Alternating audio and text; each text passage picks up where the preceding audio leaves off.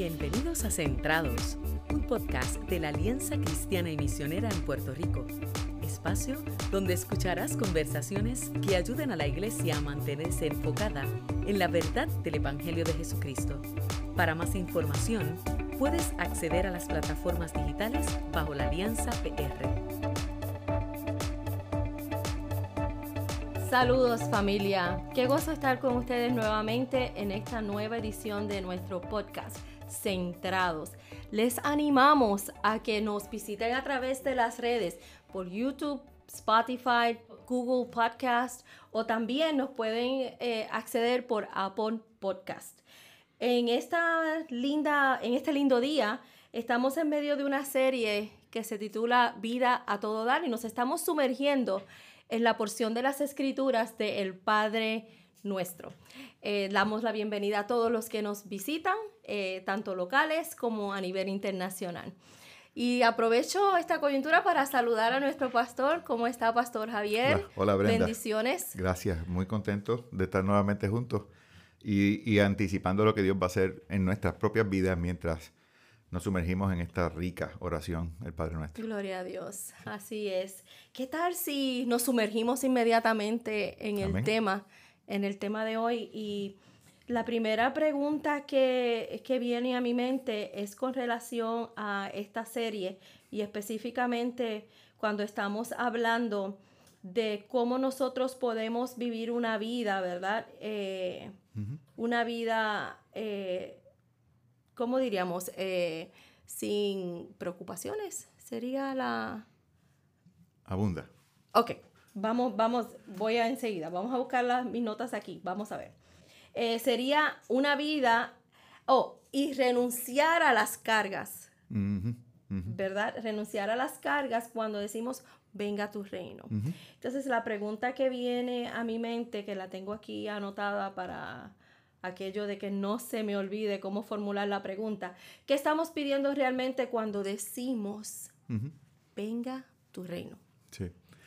El, quizás poniéndolo otra vez en el marco, ¿verdad? De referencia de esta serie que acabas de indicar, estamos eh, súper entusiasmados con ella y sumergidos en medio de ella el, el, el, tema otra vez de vida a todo dar, eh, lo pongo así, el, creo que en el Padre Nuestro uno va a ver las características de una vida a todo dar, eh, cómo, cómo, luce esa vida a todo dar.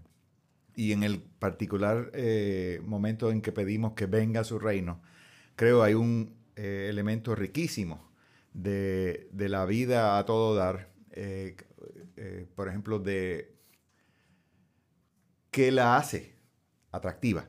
¿Qué la hace deseable? Eh, ¿Qué es lo que queremos? Eh, o, cómo se ve esa vida toda de tal manera que uno quiere esa vida. Y, venga tu reino, creo que nos habla de, qué chulo, qué nítido, qué hermoso, qué maravilloso. Es una vida en la que uno no está a cargo, eh, pero está a cargo alguien verdaderamente competente. Y volviendo a lo que planteo, ¿verdad? Que quizás lo parafraseaste, de una vida sin preocupaciones, hmm. eh, pues sí, el, no es que no haya problemas, no es que el mundo no sea peligroso, es bien peligroso. Eh, pero podemos vivir al mismo tiempo, como dice Dara Wheeler, eh, dándonos cuenta de que aunque el mundo es bien peligroso, también es un lugar seguro. Gracias a Dios. Por Dios. Si Él está a cargo. Y lo que estamos pidiendo al pedir venga a tu reino es varias cosas. Primero, decimos venga a tu reino es la vida que resulta de que Dios corre el show. De que las cosas sean como Dios desea que sean.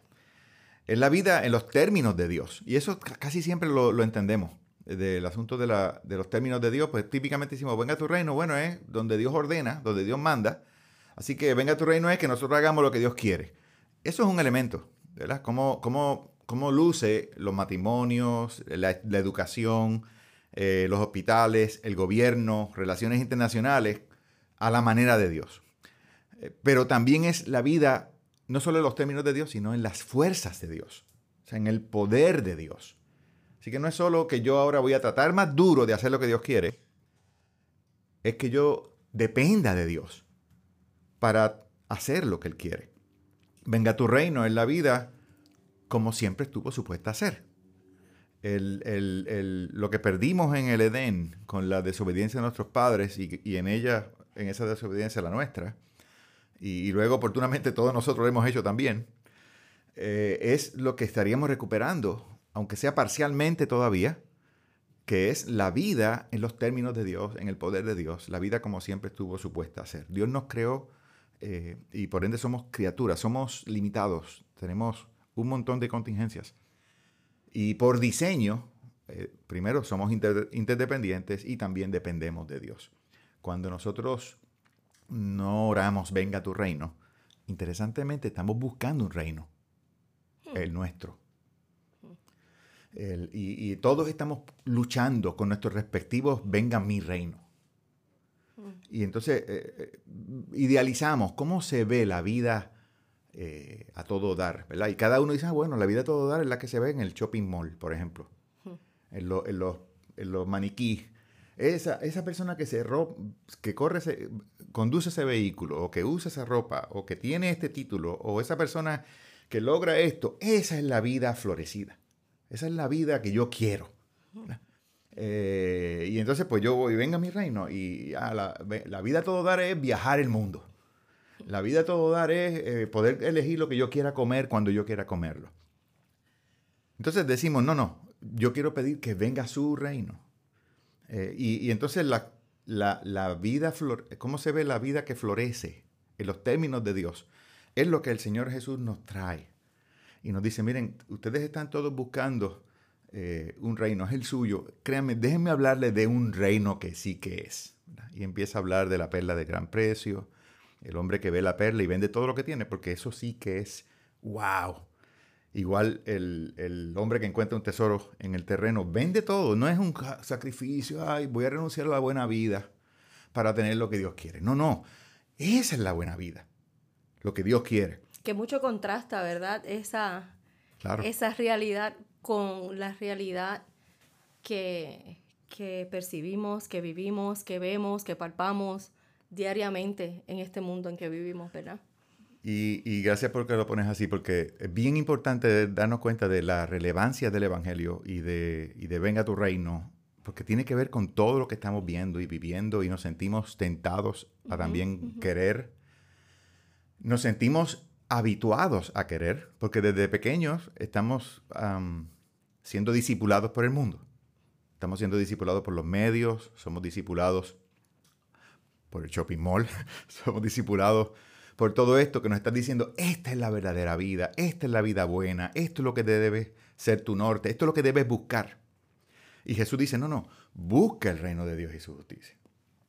Claro, si yo estoy buscando mi reino y yo no soy Dios, pero estoy actuando como si lo fuera, eh, yo a cargo, pues yo siempre voy a estar ansioso, lleno de afán, buscando qué comeré, qué beberé, qué me vestiré, y Jesús dijo, eso lo hace todo el mundo. Y desde los que tienen un montón de dinero a los que tienen menos, a los del medio, países con, que se glorían de sus sistemas políticos y aquellos que están locos por cambiarlo, todos están en el mismo escenario de buscar su propio reino y de tratar en sus propias fuerzas otra vez de sentirse a salvo, sentirse seguro. Quiero hacer, quiero hacer un paréntesis, no quiero que se le vaya al hilo de, no, no, adelante, la por conversación, pero ¿cómo se ha permeado eso dentro de la iglesia? Eh, estamos hablando del individuo, ¿verdad? cómo, como parte de una sociedad, a veces nosotros nos dejamos influenciar por lo que está alrededor, pero ¿cómo ha influenciado esa manera de, de vivir en la iglesia? ¿Cómo lo podemos ver? Mira, el, en un sentido, la, una de las cosas que, que yo estoy viendo en mi propia vida y que estoy ¿verdad? invitando a la iglesia es el, reduccionismo. Eh, hemos reducido lo que es el discipulado cristiano y lo que es la experiencia del Evangelio a ir al cielo cuando mueras. Y la gente se pasa diciendo cosas como, ya yo tengo el pasaje y lo pagó el Señor. Y, lo, básicamente es como si ser cristiano fuera meramente aceptar a Jesús para estar listo para morir nada más. Y la gente incluso, con las mejores intenciones, decíamos cosas como, eh, está listo, si mueres hoy, ¿sabes dónde vas a ir? Y reducimos el Evangelio a eso. Y tiene muy poco que ver con la vida de todos los días eso. Eso es preparar a la gente para morir. pero la iglesia necesita preparar a la gente para vivir. Para vivir. y, el, y el venga a tu reino es ahora también.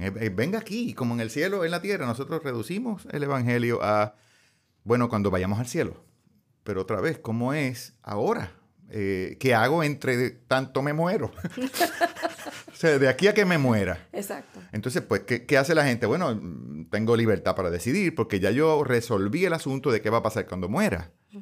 Pero entonces de pronto sentimos, bueno, ahora pues yo tengo bastante libertad, lo que tengo que hacer es ir a la iglesia y portarme bien y, caemos en religión de nuevo, porque decimos, bueno, si, empiezo a hacer algunas cosas, eh, hasta el pasaje voy a perder. Pero, pero de pronto decir, no, ¿cómo, ¿cómo luce? ¿Qué quiso decir Jesús cuando dijo, eh, busquen el reino de Dios y su justicia? O llenarme de cosas eh, para hacer, incluso para Dios, supuestamente. Mucho trabajo, sobrecargarnos de manera y, más hacer que ser, ¿verdad? Más de eh, sobrecargarnos con un sinnúmero de compromisos, de agendas supercargadas, donde no encontramos ese espacio para, estar a solas con Dios, escuchar su palabra. Eso que acabas de decir, ¿verdad? De, activismo, de la actividad, todo eso, va, va, de la mano también de, de estar buscando mi propio reino.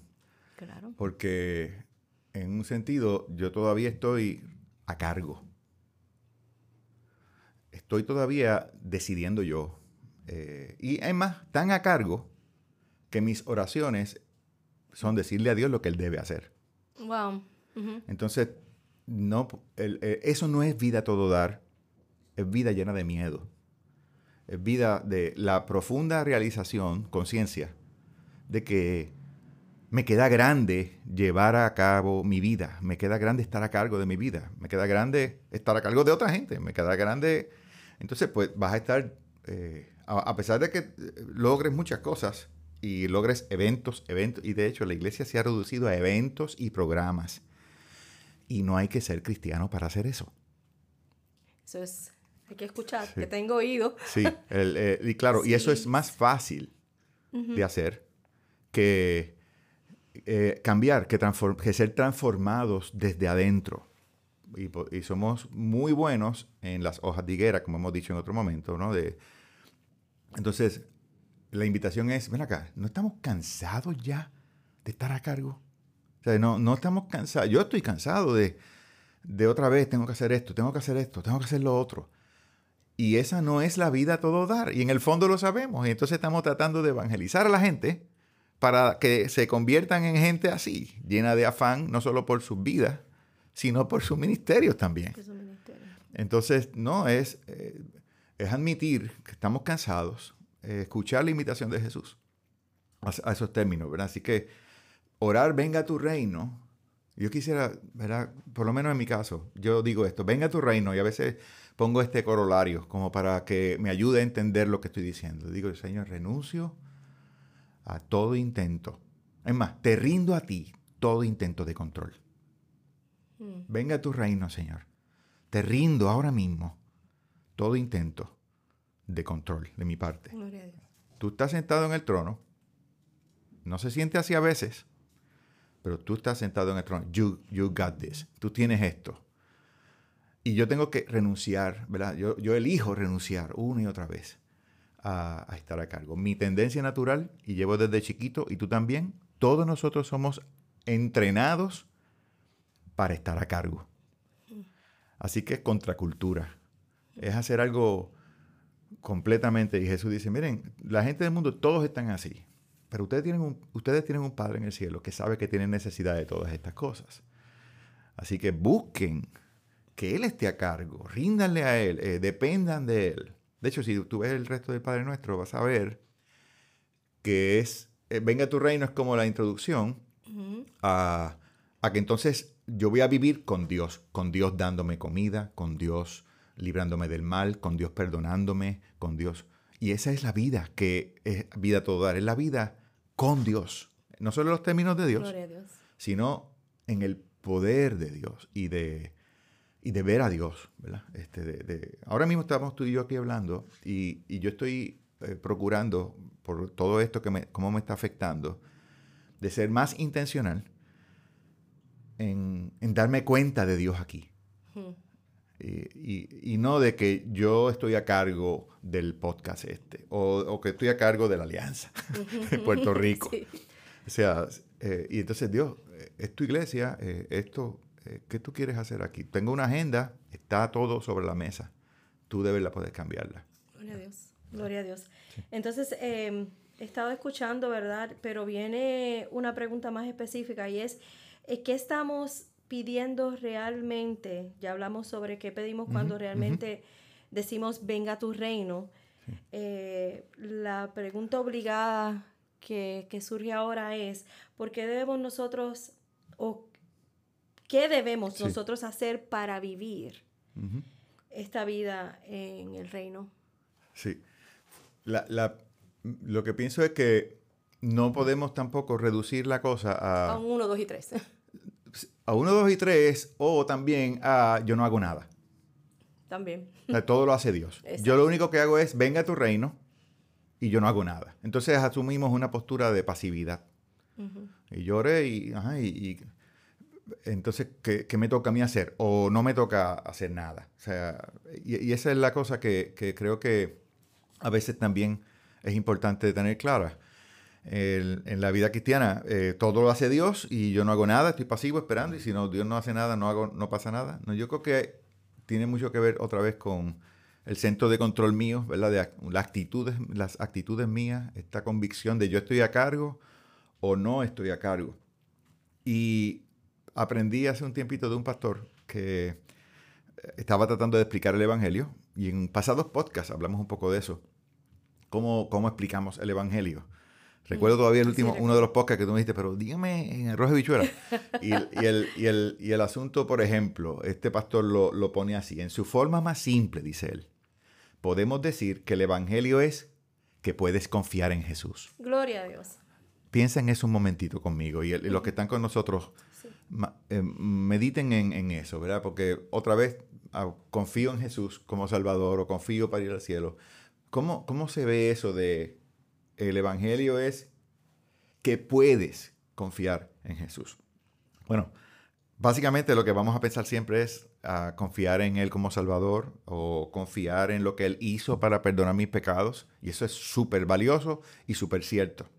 Pero ¿qué tal si este asunto de que puedes confiar en Jesús se traduce a que Él está accesible?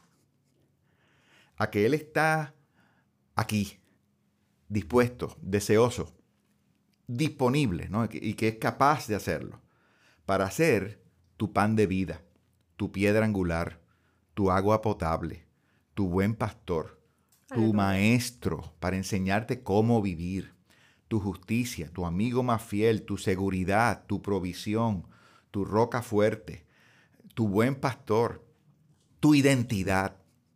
Eh, Pablo dice en Colosenses 3 que nuestra vida está escondida con Cristo en Dios. Nuestra identidad, nuestra vida está en ese lugar. Puedo confiar en Jesús ahora, ¿verdad? Entonces, si, si yo estoy, yo no sé si, si te lo dije ya a ti en otro momento, o en un podcast, o en otro lugar, pero salía de, de echar gasolina en un lugar y una persona me, me, se me quedó mirando que yo tenía una camisa como la que tú tienes ahora, de la Alianza, sentados en la buena noticia.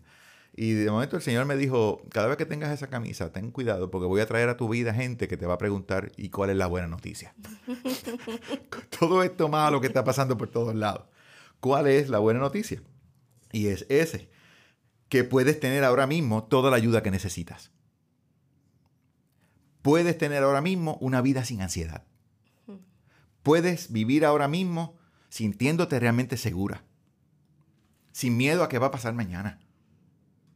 Puedes vivir con Dios ahora mismo, la vida para la cual después de todo fuiste creada. Y y, entonces de pronto se vuelve relevante.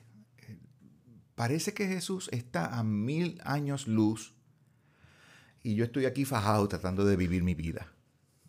¿Y qué tal si venga tu reino, sumado a el reino de los cielos se ha acercado, sumado a busquen primero el reino de su justicia, lo cambia todo y Él está como prometió yo estoy con ustedes todos los días hasta el fin del mundo y tengo autoridad sobre todo. A veces la gente dice, no, ten cuidado con la autoridad que le da el del diablo. El diablo tiene eh, autoridad o dominio. Y yo digo, miren, no tiene ningún tipo de autoridad. Toda la autoridad la tiene Jesús. Y, de pronto no es lo que típicamente es mi, mi experiencia.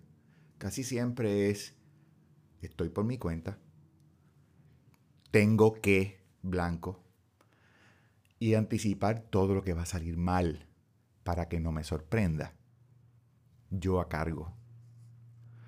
Y, la pregunta de nuevo de qué me toca a mí hacer. Eh, bueno, buscar el reino de Dios. Eh, alguien dijo que es como la persona que tiene una bola de boliche, eh, que, después que tire la bola, sigue así, tú sabes, la bola ya se fue, pero está todavía haciendo así para ver si logra mover la bola, ¿no? El asunto de buscarlo y de hacer lo que me toca a mí no es pasividad completa. A mí me toca hacer algo, pero lo hago sin tratar de controlar los resultados, porque yo no estoy a cargo. Hago mi pequeña parte. Estoy pensando mientras le escucho hablar eh, y, me viene a la mente en estos días que he tenido la oportunidad de, ver hasta dónde llega eh, nuestra programación a través de los medios. y, he tenido la oportunidad de identificar gente que me han expresado, más bien me han expresado que, que no han visto y están en, en, otros países. Gente que creen que son creyentes, que aman al Señor, pero de la misma forma, quizás de momento a través de estas redes, alguien se sentó hoy a ver esto y, y está dispuesto a abrirle su corazón, quiere esa vida a todo dar, quiere esa vida a todo dar. Eh, y estamos hablando de, conocer más profundamente a Jesús, de, las implicaciones del Evangelio a la vida de nosotros. Pero, ¿qué consejo usted le daría a esta persona que está por primera vez escuchando sobre esta vida a todo dar y cómo en un mundo tan convulso puedes tener paz en medio de la tormenta. Y, no sé por qué siento en, mi corazón que alguien próximamente, cuando esto salga al aire, se va a sentar ahí, va a escuchar estas palabras y va a pensar eh, eh, lo grandioso que es Dios, pero cómo Él puede encontrar ese Dios. ¿Qué tiene que hacer? ¿Cuál sería ese consejo? Incluso para la iglesia, estamos hablando de vivir una, una vida todo dar, de quizás no vivir en una vida de tanto activismo, pero tampoco de, pasividad, ¿verdad? ¿A dónde vamos para ir eh, descubriendo cada vez más quién es Jesús? ¿Qué debemos hacer para ir descubriendo quién es Él o quién puede ser Él para tu vida? El, eh, nuestro Dios se está revelando todo el tiempo, ¿verdad? Y hemos hablado de las primeras partes de la oración, el Dios que se revela en la conciencia, se revela en la creación. O sea, Dios no está... Eh, eh, para empezar, esto no lo empezamos nosotros. Yo, yo les quiero decir a todos, Dios nos está buscando a nosotros. Y Él tiene, o sea, todos sus recursos en la búsqueda de cada oveja perdida. Y es una y otra vez, desde el cielo que aparece, eh, sea que esté despejado, que tengamos eh, cenizas de, volcanes, hmm. Dios está a través de toda su creación hablando. Eh, invitándonos a ver que no se trata solo de nosotros. Incluso si alguien nos está viendo y no ha cambiado la sintonía, es una manera, una expresión de, el Señor acercarse a esa persona. Está escuchando el carisma, la, la, proclamación del Evangelio, Y somos invitados a hacerlo. Y, el, y, el, asunto de Dios invitarnos a regresar a casa. Eh, este Dios que nos está buscando, ¿dónde estamos? En el lugar más, más perdido, más oscuro. Él llega ahí. Y de forma personal lo ha hecho.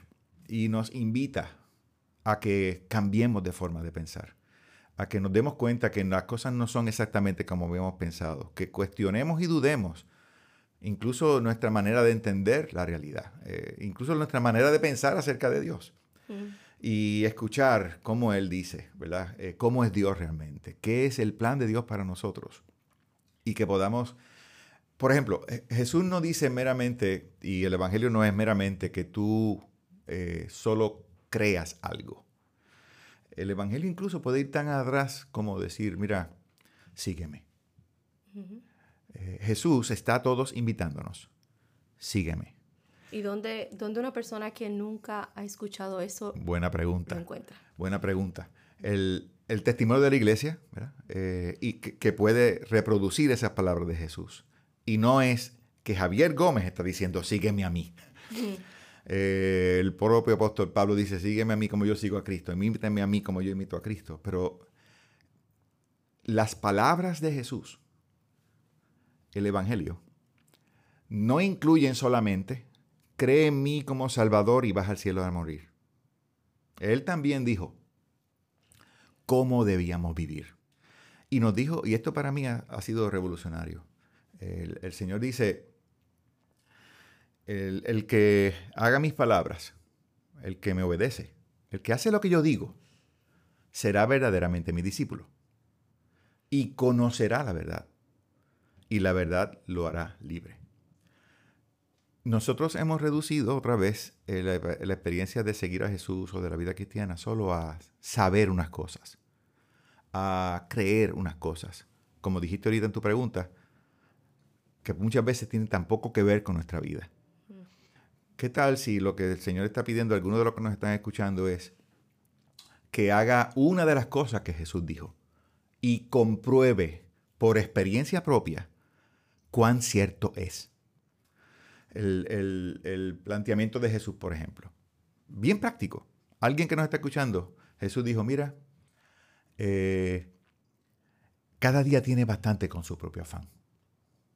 Vive este día.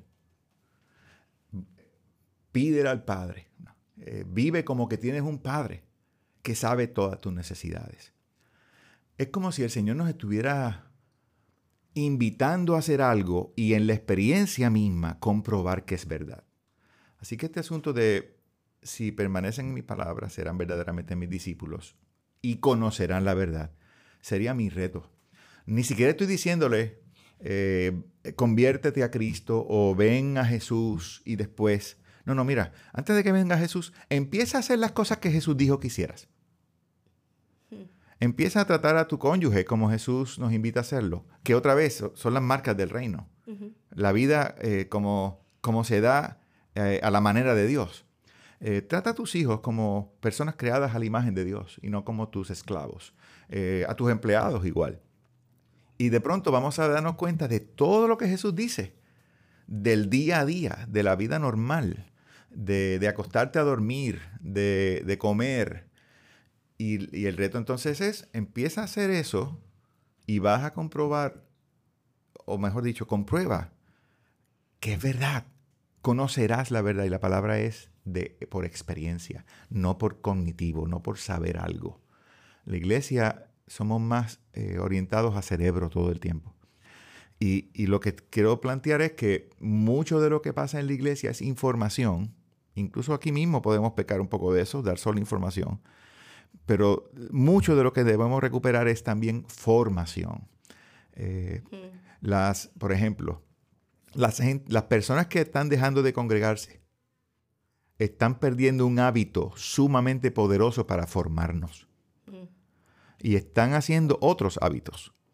Los, eh, parte de la razón por la que no estamos, eh, aunque oramos mucho, venga tu reino, posiblemente no estamos viendo tanto eso, es porque lo decimos en un nivel cognitivo, ¿verdad? En un nivel de saber, sí, venga tu reino, pero no estamos haciendo nada.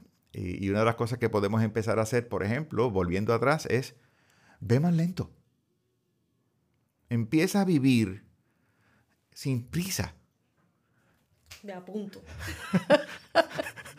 Y empieza, son cosas de nuevo concretas, down to earth, no son así este, solamente filosóficas o... No, no, es, ve más lento. Eh, ¿Por qué vas tan rápido? ¿Por qué estás desesperado? ¿Qué comeré? ¿Qué beberé? Eh, y, y, de hecho, en el próximo podcast vamos a hablar un poco de esta, oración, de esta otra parte de la oración, del, del pan nuestro de cada día. Pero a lo que voy es que debemos recuperar que la, el Evangelio y el reino es para la vida de todos los días, 24/7, no solo para cuando vaya a hacerlo cuando muera. Entonces, eh, ¿y qué explica que aún eh, orando, venga tu reino, estemos avanzando tampoco, pastor.